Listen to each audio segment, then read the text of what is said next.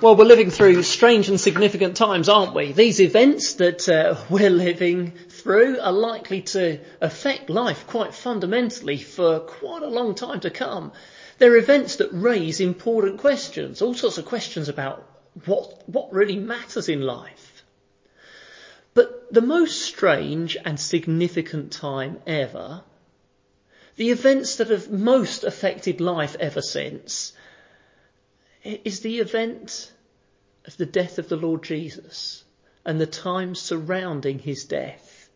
Those, those were events that raised the most important questions. And the biggest question of all that you need to ask and find the answer to is, who is this Jesus?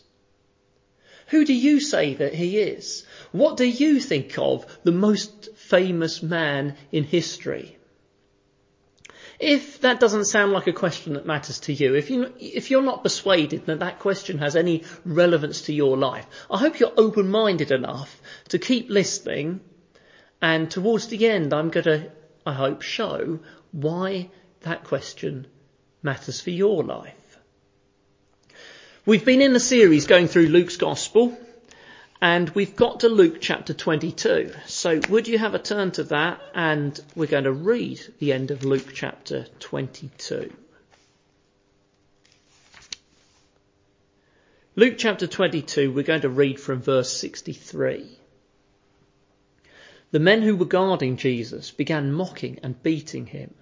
They blindfolded him and demanded, prophesy, who hit you? And they said many other insulting things to him. At daybreak, the council of the elders of the people, both the chief priests and the teachers of the law, met together, and Jesus was led before them. If you're the Christ, they said, tell us. Jesus answered, If I tell you, you will not believe me. And if I asked you, you would not answer. But from now on, the Son of Man will be seated at the right hand of the mighty God. They all asked, are you then the Son of God? He replied, You are right in saying I am. Then they said, Why do we need any more testimony? We have heard it from his own lips. Here's Jesus on trial. He's being examined here by the religious authorities of his day, but they're not questioning him here about what he's done. They're questioning him about who he is. The big issue of this trial is who is Jesus? And we're going to consider that question, we're going to answer that question from three perspectives. So here's the first perspective, their verdict. What was their verdict on him? Jesus had made various claims about himself. Other people had made claims about who he was. And those claims come up here in these verses we've just read. Let's see the verdict of the people who are gathered around Jesus. So here's the first question about him. Is he a prophet? This is what verses 63 to 65 are about. Is Jesus a prophet? Now, Jesus had been on trial overnight at the house of the high priest. But an overnight trial was completely illegal back then, and they wanted to keep up at least a pretense of legality. And so they're going to wait until daybreak and then convene another trial. They've already decided, but they'll, they'll have another trial at daybreak. And while they're waiting, the guards have their bit of fun with Jesus. He's said to be a prophet. They think, let's see what sort of prophet he is. And so they blindfold him. Children, I wonder, have you ever been blindfolded? Maybe at a party you've played pin the tail on the donkey and you've been blindfolded and you've been turned around and there's a group of people around you and you don't know where you are, which way you're facing, who is where. It's a bit intimidating. Here's Jesus and he's blindfolded and whack! A fist crashes into his face. Where did that come from, prophet? Go on, tell us. Smack! A soldier brings down the, the flat of a sword on his back. Come on, prophet. Prophesy, they say. Tell us. Can't you do it? Can't you tell where the next fist is going to come from? Crunch! There it is in his face. What sort of prophet is he? He doesn't even know where the next fist will come from. fake prophet with fake prophecies. Who is this Jesus? Well, the next question is, is he the Christ? That's the question of verse 66 to 68. At last, the sun has risen. The next part of the trial can begin. And Jesus is led before a panel of the most senior respected religious authorities of the day. And there they are, all set dead against him. And their demand in verse 67, if you are the Christ, tell us. Just tell us. But why doesn't Jesus just tell them? Well, I wonder if you know the story To Kill a Mockingbird. Uh, great story, uh, made into a film as well, set in the southern USA. And there's this black man, Tom Robinson, and he's been accused of a horrible crime. And he's put on trial.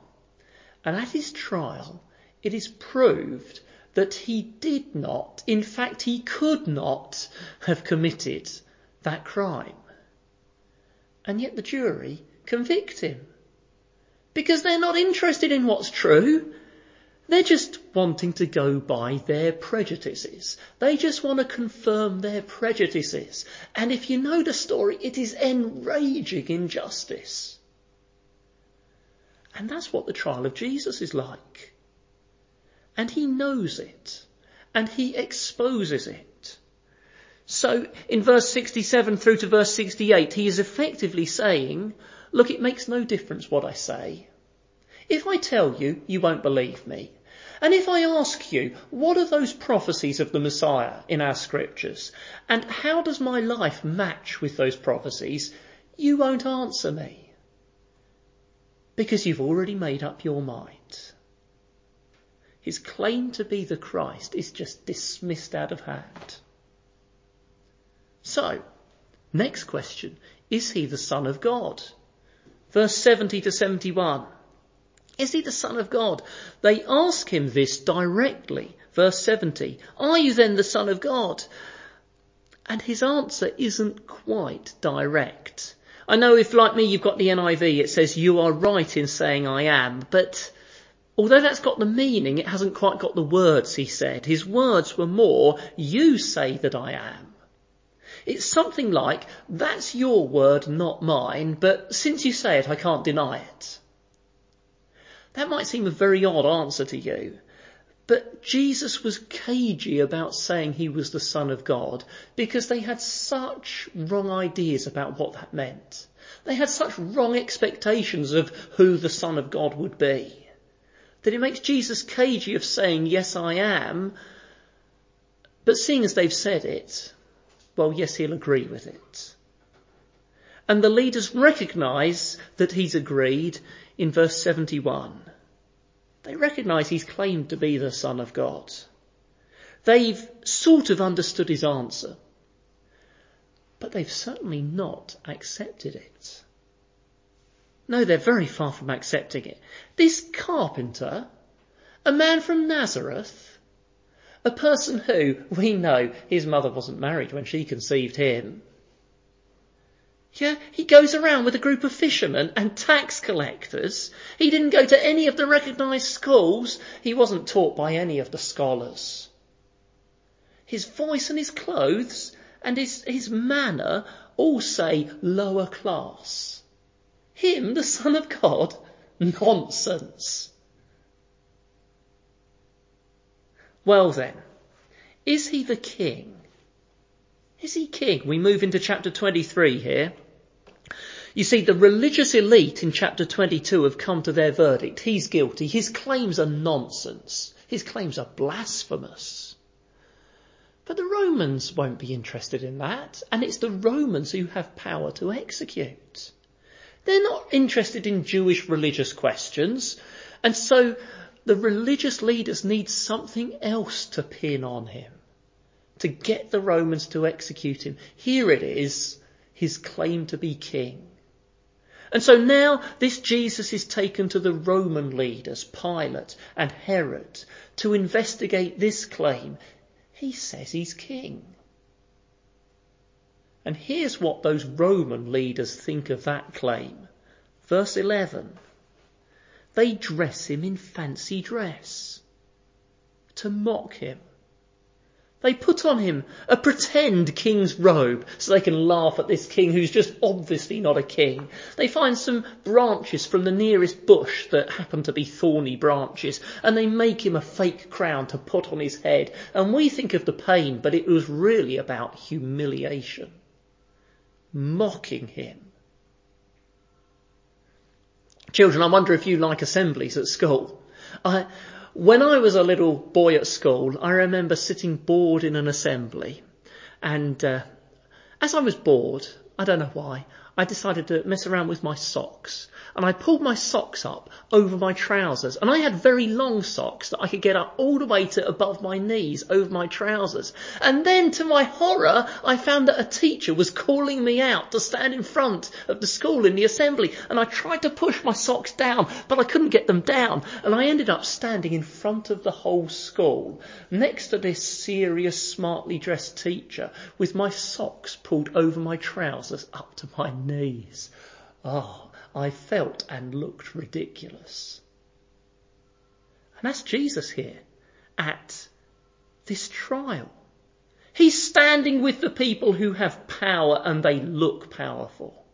And he's dressed up as a mock king and so they mock him. And he looks ridiculous so they ridicule him. Is he prophet? Is he the Christ? Is he the son of God? Is he king? Uh, all those claims are just shredded and are trampled on the ground There's just so much rubbish. Who is this Jesus? Well, let's now look from a second perspective. That was the perspective of those around him. Now, his verdict. What was Jesus' verdict on himself? In the middle of it all, Jesus makes this amazing statement in verse 69. Luke 22 verse 69, but from now on, the Son of Man will be seated at the right hand of the mighty God. From now on, it's amazing. Here is a man with a bruised face and spit running down his beard. Other people spit. He's looking the very picture of weakness under oppression. But he's totally confident in God's plans. He doesn't say if. He doesn't say perhaps. He doesn't say maybe. He has this confidence from now on. He's not a weak and bewildered man wondering what's going to happen to him. He's a prophet with powers of prophecy far beyond their silly game in verse 64 if you look at the scene, you see wicked men in control and Jesus weak and oppressed. But if instead of looking, you believe the words of Jesus, well then you see Jesus in control and wicked men unwittingly fulfilling God's plan. What is the plan? Verse 69, the Son of Man will be seated at the right hand of the mighty God history has reached its greatest turning point. That this lowest point of humiliation is going to be the way Jesus will be lifted up to the greatest glory. As we heard, I think it was two weeks ago, the hour of darkness is also the hour of glory. Their actions as they lift him onto the cross are going to effectively also lift him onto the throne right next to God the Father. And this battered man, this bruised and bloodied man, is telling those arrogant men in their fancy robes, I am about to fulfill what all of history has been heading towards. Think back to the beginning of history. What's right back at the beginning of history? God created man in his image. He created man to be with God, to be God's appointed ruler over creation. But we lost all of that when, when we went by what we saw. Saw the fruit, that's good, I'll have that. Not God, the things he says, I can't see them. We went by what we saw, not by what he says. And so we lost it all. But verse 69 says, from now on there will be a son of man. There'll be a physical man right next to God ruling the universe with him. Do you remember earlier in the service we read and sang Psalm 110? And it said, The Lord said to my Lord, Sit at my right hand until I make your enemies a footstool for your feet. And from now on, that is going to happen. And there's more to it than we might realise, as most of us aren't Jewish. The Jewish people, they knew their scriptures well, and they knew the Son of Man didn't just mean any old son of any old man. It meant a character who cropped up in Daniel chapter 7. Now we heard Daniel chapter 7 earlier. What did you make of Daniel 7? What a strange chapter that is, isn't it? It has these beasts, lion and leopard and bear, and it has horns. What, what's that all about? There's even a horn with eyes and with a mouth that boasts. It's most weird. And it's all representing empires and human powers that think they're so great and they puff themselves up against God. And then in Daniel 7, you see the Ancient of Days on the throne, above it all, and he destroys those arrogant powers. And then in comes someone called the Son of Man. And he's given power over all the world. And people from every nation and language group and ethnic group worship him. And he's given a kingdom that will last forever. And this bruised and bloodied Jesus, who's just been mocked by the soldiers, says, that is me. And that is starting to happen now. To the Romans, he's just like a flea in the road that they will trample over and hardly notice, just like they've done to so many other weak people before. But he's no flea in the road. No. He's the Son of Man, who Daniel 7 says he will destroy the Romans. Their empire will crumble, his will last forever. Now, if you went by what you saw at that trial, that would be unbelievable. But it's true. Arrogant human powers all crumble eventually. Then it was the Romans. Right, you go to Rome now. What's it like? Oh, I expect it's a nice city. Not exactly head of a world power, is it? What about the British Empire? Oh, once it ruled a fifth of the world. What's it now? A few rocks in the Atlantic and the Rock of Gibraltar. What about the Third Reich? Boasted it would last a thousand years despised Christianity with its teachings of gentleness and humility.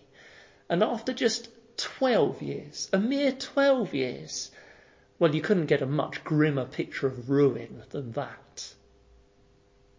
What about the Chinese government? Said it would kill off the Church of Jesus, declared certain cities to be atheist cities. But Jesus rules, and his church has grown to, well, possibly a hundred million Chinese people and at its strongest in those so-called atheist cities. Or the Ayatollah of Iran was going to kill off the Church of Jesus, make it a country where Christians are imprisoned in his country. But wherever you find Iranians, you find people being converted, and no Ayatollah can stop it. Human kingdoms crumble the kingdom of Jesus, what's that like today? I mean literally today, 24th of May 2020, what's it like? Well, I know in a lot of the world it's not able to meet, but still, around the world, in every country, millions of people from every nation fulfilling the prophecy of Daniel chapter 7. Jesus has proved his verdict in verse 69 to be the truth. So that leads us on to a third verdict. Third one. What's your verdict? Who do you say Jesus is? Who do you think this Jesus is? Are you judging by appearance? Maybe Jesus appears to you to be this distant, irrelevant person who may or may not have been back in history, some figure from the past, irrelevant to you. Maybe Christianity appears to you, ah, it's just this boring traditions. It's not helpful to my life. It's just a restriction trying to kill off my happiness. Maybe what the world offers appears to you, well, that is sophisticated. Ah, that is, that's attractive. That will bring me happiness. But haven't you seen from the trial of Jesus, going by appearances means getting things drastically wrong? Or think of it this way. Are you judging God? There's so much judging God goes on. I can't believe in a God who would.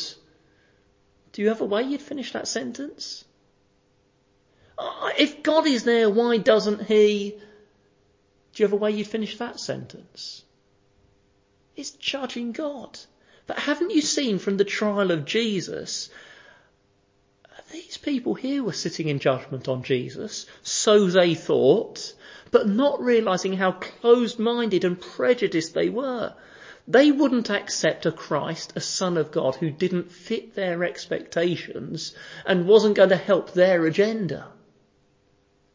But Jesus shows actually it's all the other way round.